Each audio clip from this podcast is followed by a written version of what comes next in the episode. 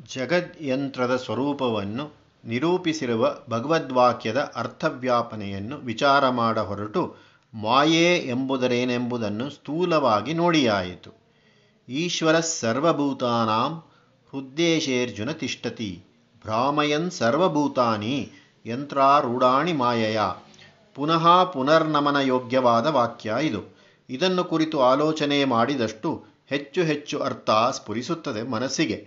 ಮಹಾವಾಕ್ಯಪ್ರಾಯವಾದದ್ದು ಈ ಶ್ಲೋಕ. ಇಲ್ಲಿ ಪ್ರಸ್ತುತವಾಗಿರುವ ಯಂತ್ರ ನಾವು ಸಂತೆಗಳಲ್ಲೂ ಪರಿಷೆಗಳಲ್ಲೂ ನೋಡಿರುವ ಮೆರ್ರಿ ಗೋರೌಂಡ್ ಅಥವಾ ರಂಕುಟ್ ರಾಠಣೆ ಎಂಬಂಥ ವಾಹನ ಕ್ರೀಡಾ ಯಂತ್ರವೆಂದು ತೋರುತ್ತದೆ. ಒಂದು ಎತ್ತರವಾದ ಕಂಬದ ಮೇಲೆ ವಿಶಾಲವಾದ ಗುಂಡು ಚಪ್ಪರವನ್ನು ಹೊದಿಸಿ ಆ ಮೇಲ್ಚಪ್ಪರದ ಅಂಚಿನಿಂದ ಹತ್ತಿಪ್ಪತ್ತು ಸಲಾಕಿಗಳನ್ನು ಇಳಿಯಬಿಟ್ಟು ಸಲಾಕಿಯ ಕೆಳ ಕೊನೆಗೆ ಕುದುರೆ ಆನೆ ನವಿಲು ಮೊದಲಾದ ಸವಾರಿ ಪ್ರಾಣಿಗಳ ಬೊಂಬೆ ಮಣೆಗಳನ್ನು ಉಯ್ಯಾಲೆ ತೊಟ್ಟಿಲುಗಳನ್ನು ತಗಲಿಸಿರುತ್ತದೆ. ಬಾಲಕರು, ಇತರ ವಿನೋದಿಗಳು ತಮ ತಮಗೆ ಬೇಕಾದಂತೆ ಆ ಪೀಠಗಳ ಮೇಲೆ ಕೂಡುತ್ತಾರೆ.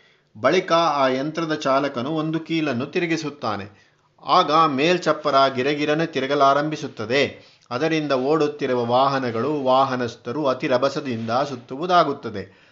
ಇಂಥ ವಾಹನ ಕ್ರೀಡಾ ಯಂತ್ರವು ಮಹಾಭಾರತದ ಕಾಲದಲ್ಲಿ ಇತ್ತೋ ಇಲ್ಲವೋ ಆ ಉಪಮಾನವಂತೂ ಜಗದ್ಯಂತ್ರಕ್ಕೆ ಬಹು ಚೆನ್ನಾಗಿ ಒಪ್ಪುತ್ತದೆ.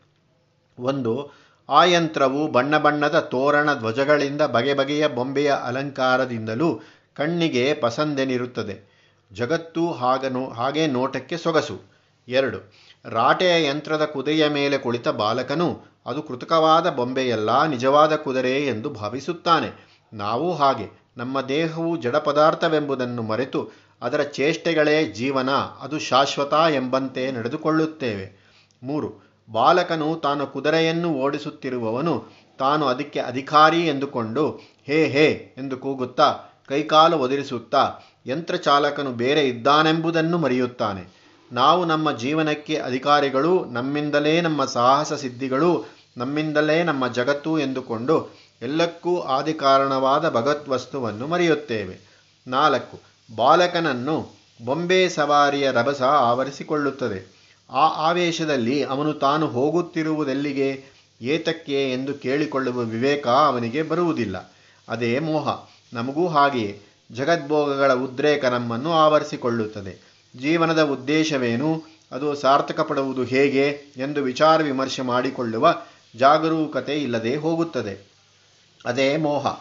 ಸವಾರಿಯ ಯಂತ್ರದ ಭ್ರಮಣವು ಬಾಲಕನಿಗೆ ಮೈಮರೆಯುತ್ತದೆ ಪ್ರಪಂಚ ವ್ಯವಹಾರ ಪರಿಭ್ರಮಣ ನಮ್ಮನ್ನು ಸ್ಮೃತಿ ತಪ್ಪಿಸುತ್ತದೆ. ರಾಟೆಯ ಯಂತ್ರದ ರೂಪ ರಂಗು ರಭಸಗಳು ಮಕ್ಕಳಿಗೆ ಮೋಹಕ.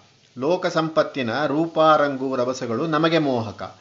ಅವರು ಹಿಂದೆ ಮುಂದೆ ನೋಡದೆ ಆ ಮೋಹಕ್ಕೆ ವಶರಾಗುತ್ತಾರೆ. ನಾವು ತದ್ವದೇವ. ರಾಟೆಯ ಮಾಯೆಯಲ್ಲಿ ಹುಡುಗರಿಗೆ ಯಥಾರ್ಥದ ಮರೆವು. ಅಯತ್ ಅಯಥಾರ್ಥದ ಆ ಸುಳಿವು. ಜಗನ್ಮಾಯೆಯಲ್ಲಿ ನಮಗೆ ಮೂಲ ಚೈತನ್ಯದ ಮರೆವು. ಬಹಿಶ್ಚೇಷ್ಟೆಯ ಬೆರಗು. ಯಂತ್ರದ ಮೇಲೆ ಕುಳಿತವನಿಗೆ ಒಂದು ನಿಯಮ ಮರ್ಯಾದೆಯುಂಟು ಅವನು ತನ್ನ ದಾರಿಯಲ್ಲಿ ತಾನು ಹೋಗಬೇಕು. ಹಿಂದಿನವರೆಗೆ ಡಕ್ಕಾ ಡಿಕ್ಕಿ ಹೊಡೆಯಕೂಡದು ಇಂಥ ಕಟ್ಟುಪಾಡೇ ಧರ್ಮ. ಆ ನಿಯಮಗಳನ್ನು ಯಾರಾದರೂ ಉಲ್ಲಂಘನೆ ಮಾಡಿದರೆ, ಆ ಕಡೆಯವನು ಈ ಕಡೆಗೆ ವಾಲಿದರೆ, ಮುಂದಿನವನು ಹಿಂದಿನವನಿಗೆ ದಾರಿ ಬಿಡಲು ತಂಟೆ ಮಾಡಿದರೆ, ಅಥವಾ ಮುಂದಿನವರನ್ನು ಹಿಂದಕ್ಕೆಳೆದರೆ, ಅವನಿಗೆ ಯಂತ್ರ ವ್ಯವಸ್ಥಾಪಕನಿರುವುದರ ಸ್ಮರಣೆಯೇ ತಪ್ಪಿ ಹೋಗಿದೆ. ಅದನ್ನು ಅವನಿಗೆ ಜ್ಞಾಕ, ಜ್ಞಾಪಕಕ್ಕೆ ತರಬೇಕು ಎಂದರ್ಥ. ಇನ್ನೊಬ್ಬರಿಗೆ ತೊಂದರೆ ಮಾಡದಂಥ ನಡವಳಿಕೆಯೇ ಧರ್ಮ. ಅದೊಂದು ರೀತಿಯ ನಯ. ಗೀತೆಯಲ್ಲಿಯೇ ಹೇಳಿದೆ, ಧ್ರುವ ನೀತಿ ಆ ನೀತಿ ತಪ್ಪುವವರಿಗೆ ಅದನ್ನು ಕಲಿಸಬೇಕು. ಇದು ಗೀತಾಚಾರ್ಯರ ಅಭಿಪ್ರಾಯ. ಆ ಯಂತ್ರದ ರಭಸವು ಹುಚ್ಚು ಹಿಡಿಸುವಂಥದು ನಮ್ಮ ದೇಹ ಜಡವಸ್ತು, ಮರದ ಕುದುರೆಯಂತೆ. ಆ ಯಂತ್ರವನ್ನು ಆರೋಹಣ ಮಾಡಿರುವ ಜೀವಗಳನ್ನು ಪರಿಭ್ರಮಿಸುವಂತೆ ಮಾಡುತ್ತಿದ್ದಾನೆ ಪರಮಾತ್ಮ. ಯಾವುದರಿಂದ? ಮಾಯೆಯ. ಬೇಲೂರು ಗುಡಿಗೆ ಹೋಗುತ್ತೇವೆ. ಬಹಿಷ್ಟ್ರಾಕಾರದ ಶಿಲಾಬಾಲೆಯರ ಬೆಡಗಿಗೆ ಮನಸೋತು ಮೂಲದೇವರ ದರ್ಶನಕ್ಕೆ ಹೊತ್ತಿಲ್ಲವೆಂದು ಹಿಂತಿರುಗುತ್ತೇವೆ. ಅದು ರೂಪ ಸೌಂದರ್ಯ ಮಾಯೆ, ಶೃಂಗಾರ ಭಾವದ ಮಾಯೆ. ಭಗವಂತನ ಲೀಲೆಯಲ್ಲಿ ಎರಡು ಕ್ರಿಯೆಗಳಿರುವಂತೆ ತೋರುತ್ತದೆ. ಒಂದು ನಮಗೆ ಹುಚ್ಚು ಹಿಡಿಸುವುದು, ಎರಡು ನಮಗೆ ಹುಚ್ಚು ಬಿಡಿಸುವುದು. ತಾನಾಗೆ ಹುಚ್ಚು ಹಿಡಿಸಿದ್ದಾನೆ, ನಾವು ಬೇಕೆಂದರೆ ಹುಚ್ಚು ಬಿಡಿಸುತ್ತಾನೆ. ಎಂಥದ್ದು ಆ ಹುಚ್ಚು? ಅದು ರಂಗುರಾಟಣೆ ಸವಾರಿಯದು. ಜಗತ್ಕೃತಿಯೇ ರಾಠಣೆ. ಅದರಲ್ಲಿ ರಂಗುರಂಗಿನ ಆನೆ, ಕುದುರೆ, ನವಿಲು, ಹಂಸಗಳಿವೆ. ನಾವು ಅದು ಆಟವೆಂಬುದನ್ನು ಮರೆಯುತ್ತೇವೆ. ಆಟವೆಂದು ಪ್ರಾರಂಭವಾದದ್ದು ಆರ್ಭಟವಾಗುತ್ತದೆ. ಹಿಂದೆ ಭಗವಂತ ಹೇಳಿದಂತೆ, ಈಶ್ವರೋಹಮಹಂಭೋಗಿ, ಸಿದ್ಧೋಹಂ ಬಲವಾನ್ ಸುಖಿ ಎಂದೆಲ್ಲ ಭ್ರಾಂತಿಯುಂಟಾಗುತ್ತದೆ. ಮಾಯೆಯು ಪ್ರಕೃತಿಯ ಚೇಷ್ಟೆ ಎಂದು ಹೇಳಿದೆವು. ಅದೆಷ್ಟೇ ಆಕೆಯ ಕೆಲಸ ಎಂದು ತಿಳಿದರೆ ಅನ್ಯಾಯವಾಗುತ್ತದೆ. ಪ್ರಕೃತಿಯು ಮಾಯಾವತಿಯಾದಂತೆ ಸತ್ಯವತಿಯೂ ಹೌದು. ಆಕೆಯ ಒಂದು ಕೈ ಸತ್ತನ್ನು ತೋರಿಸುತ್ತದೆ, ಇನ್ನೊಂದು ತ್ಯತ್ತನ್ನು ತೋರಿಸುತ್ತದೆ.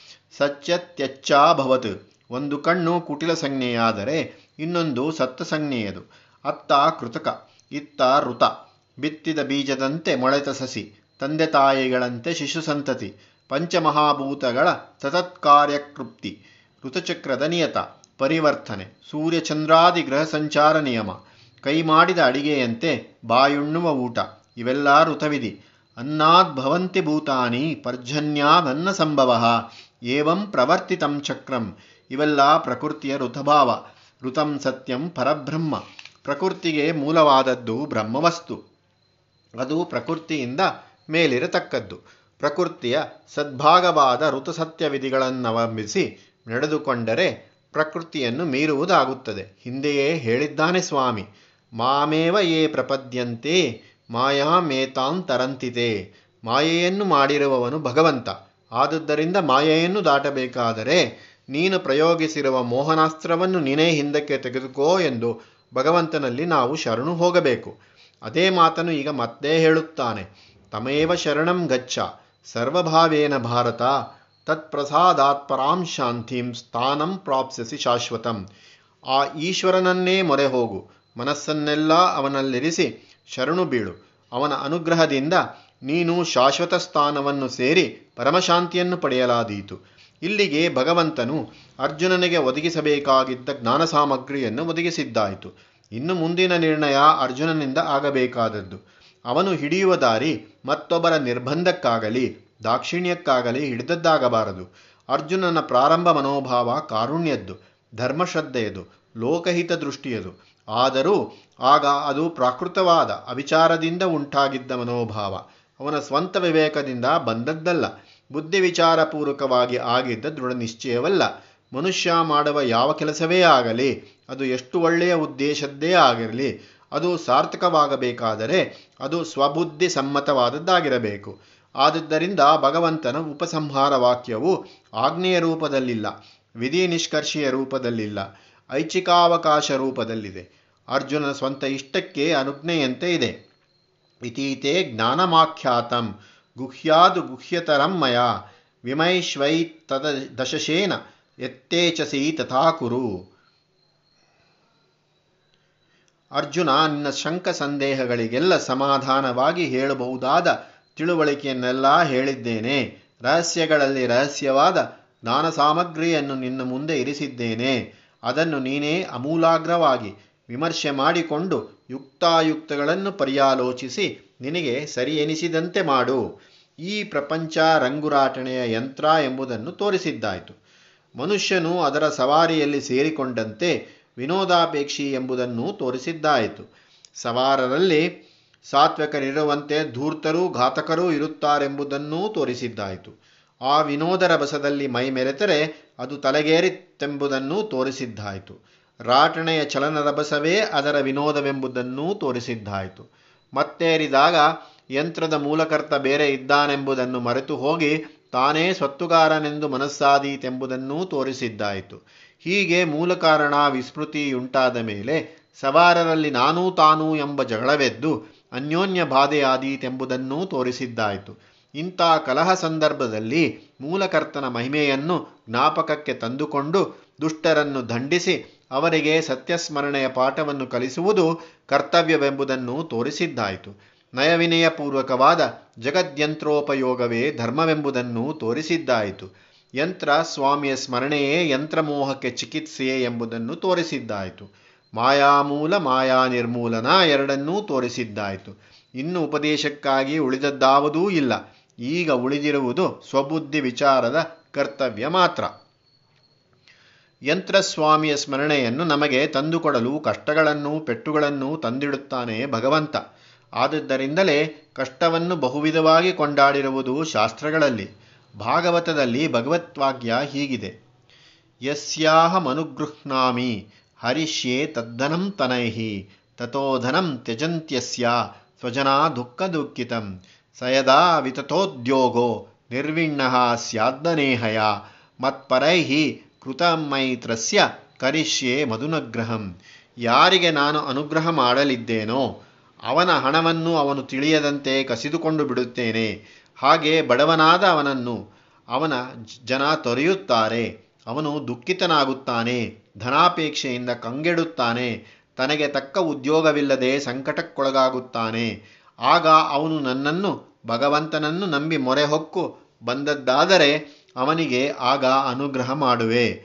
ಲೋಕೇಶ್ವರಿಯ ಸಂಪತ್ತುಗಳಿರುವಾಗ ಮನುಷ್ಯ ಅವುಗಳಿಂದಲೇ ತನ್ನ ಜೀವನವೆಂದು ನಂಬಿಕೊಂಡು ದೇವರನ್ನು ಮರೆಯುತ್ತಾನೆ. ತನಗೆ ಮನೆ, ಮಳಿಗೆ, ಹೊಲಗದ್ದೆ, ದನಕರುಗಳು ಯಥೇಷ್ಟವಾಗಿರುವಾಗ ಭಗವಂತನಿಂದ ಆಗಬೇಕಾದದ್ದೇನು? ಬೇಕಾದದ್ದನ್ನೆಲ್ಲ ಅವನು ಮಾಡಿಸುತ್ತವೆ. ಅವೆಲ್ಲ ಹೇಗೋ ನಷ್ಟವಾಗಿ ಹೋದ ಮೇಲೆ ದೇವರ ಜ್ಞಾಪಕ ಬರುತ್ತದೆ. ಸಂಕಟ ಬಂದಾಗ ವೆಂಕಟರಮಣ, ಆಗ ದೇವರಿಗೆ ಬೆಲೆ. ಅದೇ ಜೀವೋದ್ಧಾರದ ವೇಳೆ ಗೀತೆಯಲ್ಲಿ ನೋಡಿದ್ದೇವೆ ಇದನ್ನ. ಚತುರ್ವಿಧ ಭಜಂತೆ ಮಾಂ, ಅರ್ಥೋ ಜಿಜ್ಞಾಸುರರ್ಥಾರ್ಥಿ, ಭಕ್ತರಲ್ಲಿ ಮೊದಲನೆಯವನು ಅರ್ಥ. ಭಗವಂತನು ಜಗನ್ಮಾಯಾರೂಪದ ರಂಗುರಾಟೆಯನ್ನು ನಿರ್ಮಿಸಿದ್ದೇಕೆ, ಅದರಲ್ಲಿ ನಮ್ಮನ್ನು ಸಿಕ್ಕಿಸಿ ನಾವು ಅವನನ್ನು ಮರೆಯುವಂತೆ ಮಾಡಿದ್ದೇಕೆ, ಮರೆತೆವೆಂದು ನಮ್ಮನ್ನು ಗೋಳಾಡಿಸುವುದೇಕೆ, ಗೋಳಾಡಿದರೆ ಹಾಗೆ ಮಾಡಬೇಡಿ ನನ್ನನ್ನು ಹುಡುಕಿ ಹುಡುಕುವ ದಾರಿ ಇದು ಎಂದು ಹೇಳುವುದೇಕೆ ಮರೆಮಾಚಿಕೊಳ್ಳುವುದೇಕೆ? ಕಾಡಿ ಕಾಡಿ ಹುಡುಕಿಸಿಕೊಳ್ಳುವುದೇಕೆ? ಈ ಪ್ರಶ್ನೆಯು ನಮ್ಮ ಮಾಯಾನುಭವದ ಒಂದು ವಿಕಾರವೇ. ನಿದ್ರಿಸುವಾಗ ನಮಗೆ ಕನಸಾಗುತ್ತದೆ. ಆಗ ಏನೇನೋ ಕಲವರಿಸಿಕೊಳ್ಳುತ್ತೇವೆ. ಪಕ್ಕದಲ್ಲಿದ್ದವರಿಗೆ ಆ ಕಲವರಿಕೆಯ ಮಾತು ಕೇಳಿಸಿದ್ದರೆ ನಾವು ಎಚ್ಚೆತ್ತು ಎದ್ದ ಮೇಲೆ ಅವರು, ಅದೇನು ನೀನು ಒದರಿಕೊಳ್ಳುತ್ತಿದ್ದದ್ದು? ಯಾರನ್ನು ಕಂಡೆ? ಏನಾಯಿತು? ಎಂದು ಮೊದಲಾಗಿ ನಮ್ಮನ್ನು ಕೇಳುತ್ತಾರೆ. ನಾವು ಅವರಿಗೆ ಸಮಂಜಸವಾದ ಉತ್ತರವನ್ನು ಕೊಡಲಾದೀತೆ? ಕನಸಿನಲ್ಲಿ ಆಗಿದ್ದ ತಿಳುವಳಿಕೆ ನಿದ್ದೆ ಕಳೆದ ಮೇಲೆ ಅಸಂಬದ್ಧವಾಗುತ್ತದೆ. ಹಾಗೆಯೇ ಜಗನ್ನಿರ್ಮಾಣದ ಕಾರ ಕಾರಣವನ್ನು ಕುರಿತ ಪ್ರಶ್ನೆ. ಪರಮೇಶ್ವರನು ಸರ್ವಶಕ್ತ ಸರ್ವ ಸ್ವತಂತ್ರ ಶಕ್ತಿ ಇರುವಾಗ ಅದು ಏನನ್ನಾದರೂ ಮಾಡುತ್ತಿರುವುದು ಅದರ ಸ್ವಭಾವ, ಸ್ಪಂದನೆಯ ಶಕ್ತಿಯ ಲಕ್ಷಣ.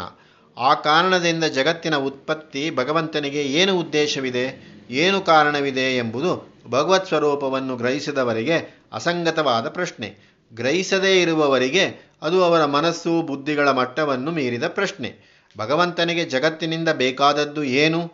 ಎಲ್ಲವೂ ಅವನಲ್ಲಿದೆ. ಎಲ್ಲಕ್ಕೂ ಮೂಲವೇ ಅವನು. ಅವನು ಯಾವುದಕ್ಕಾಗಿ ಕಾರ್ಯ ಮಾಡಬೇಕು? ನಮೇ ಪಾರ್ಥಾಸ್ತಿ ಕರ್ತವ್ಯಂ ತ್ರಿಷು ಲೋಕೇಶು ಕಿಂಚನ. ನಾನಾವಾಪ್ತಮವಾಪ್ತವ್ಯಂ ವರ್ತ ಏವಚ ಕರ್ಮಣಿ. ಆದರೂ ಭಗವಂತನು ಜಗತ್ತಿಗಾಗಿ ಜಗತ್ತಿರಬೇಕೆಂದು ಸ್ವಶಕ್ತಿ ಪ್ರಯೋಗ ಮಾಡುತ್ತಾನೆ. ತನ್ನಲ್ಲಿರುವ ಅನಂತ ಶಕ್ತಿಗಳನ್ನು ತನಗೆ ತಾನೇ ಅನುಭವಿಸಿಕೊಂಡು ಸಂತೋಷಿಸುವುದು ಭಗವಂತನ ಲೀಲೆ. ನನಗೆ ತಿಳಿದ ಸಾಹುಕಾರರು ಒಬ್ಬರಿದ್ದರು. ಅವರು ರಾತ್ರಿ ಮನೆಯ ಜನವೆಲ್ಲ ಮಲಗಿ ನಿದ್ದೆ ಹೋದ ಮೇಲೆ ತಮ್ಮ ಕೋಣೆಯೊಳಗೆ ಮಿಣುಕು ಬೆಳಕು ಮಡಗಿಕೊಂಡು ಕಬ್ಬಿಣದ ಪೆಟ್ಟಿಗೆಯ ಬೀಗ ತೆಗೆದು ಒಳಗಿನಿಂದ ನೋಟುಕಟ್ಟುಗಳನ್ನು ರೂಪಾಯಿಗಳನ್ನು ಒಡವೆಗಳನ್ನು ಒಂದೊಂದಾಗಿ ಸದ್ದಿಲ್ಲದೆ ಹೊರಕ್ಕೆ ತೆಗೆದು ಕೈ ಸವರಿ ಎಣೆಸೆಣಸಿ ತಾವು ಅಷ್ಟಕ್ಕೆಲ್ಲ ಒಡೆಯರೆಂದು ಹಿಗ್ಗಿ, ಬಳಿಕ ಎಲ್ಲವನ್ನು ಕ್ರಮವಾಗಿ ಮೆಲ್ಲಗೆ ಪೆಟ್ಟಿಗೆಯೊಳಕ್ಕೆ ಸೇರಿಸಿ ಬೀಗ ಹಾಕಿ, ಬೀಗದ ಕೈಯನ್ನು ಜನಿವಾರಕ್ಕೆ ಗಂಟು ಹಾಕಿಕೊಳ್ಳುತ್ತಿದ್ದರು. ಅವರ ಹಣವನ್ನು ಅವರೇ ನೋಡಿಕೊಳ್ಳುವುದರಲ್ಲಿ ಅವರಿಗೆ ಒಂದು ಆನಂದ. ಭಗವಂತ ಹಾಗೆಯೇ ಎಂದು ತೋರುತ್ತದೆ. ಅವನಿಗೆ ಬೇಕಾದದ್ದು ಯಾವುದೂ ಇಲ್ಲ. ಹೊಸದಾಗಿ ಸಂಪಾದಿಸಿಕೊಳ್ಳಬೇಕಾದದ್ದು ಯಾವುದೂ ಇಲ್ಲ. ತನ್ನಲ್ಲಿರುವ ಅನಂತ ಶಕ್ತಿಗಳನ್ನು ತಾನೇ ನೋಡಿ ಆನಂದ ಪಡಬೇಕೆನಿಸಿ ಜಗತ್ತನ್ನು ಸೃಷ್ಟಿ ಮಾಡಿರಬೇಕು. ಗೌಡಪಾದಾಚಾರ್ಯರು ಹೇಳುತ್ತಾರೆ, ದೇವಸ್ಯೇಷ ಸ್ವಭಾವೋಯಂ ಆಪ್ತಕಾಮಸ್ಯ ಕಾಸ್ಪೃಹ, ನಿಜೈಶ್ವರ್ಯಾನುಭವವೇ ಆತ್ಮಕ್ರೀಡೆ, ಆತ್ಮರತಿ. ಇದನ್ನೇ ವ್ಯಾಸರು ಲೋಕವತ್ತು ಲೀಲಾ ಕೈವಲ್ಯಂ ಎಂದು ಬ್ರಹ್ಮಸೂತ್ರದಲ್ಲಿ ರಚಿಸಿದ್ದಾರೆ.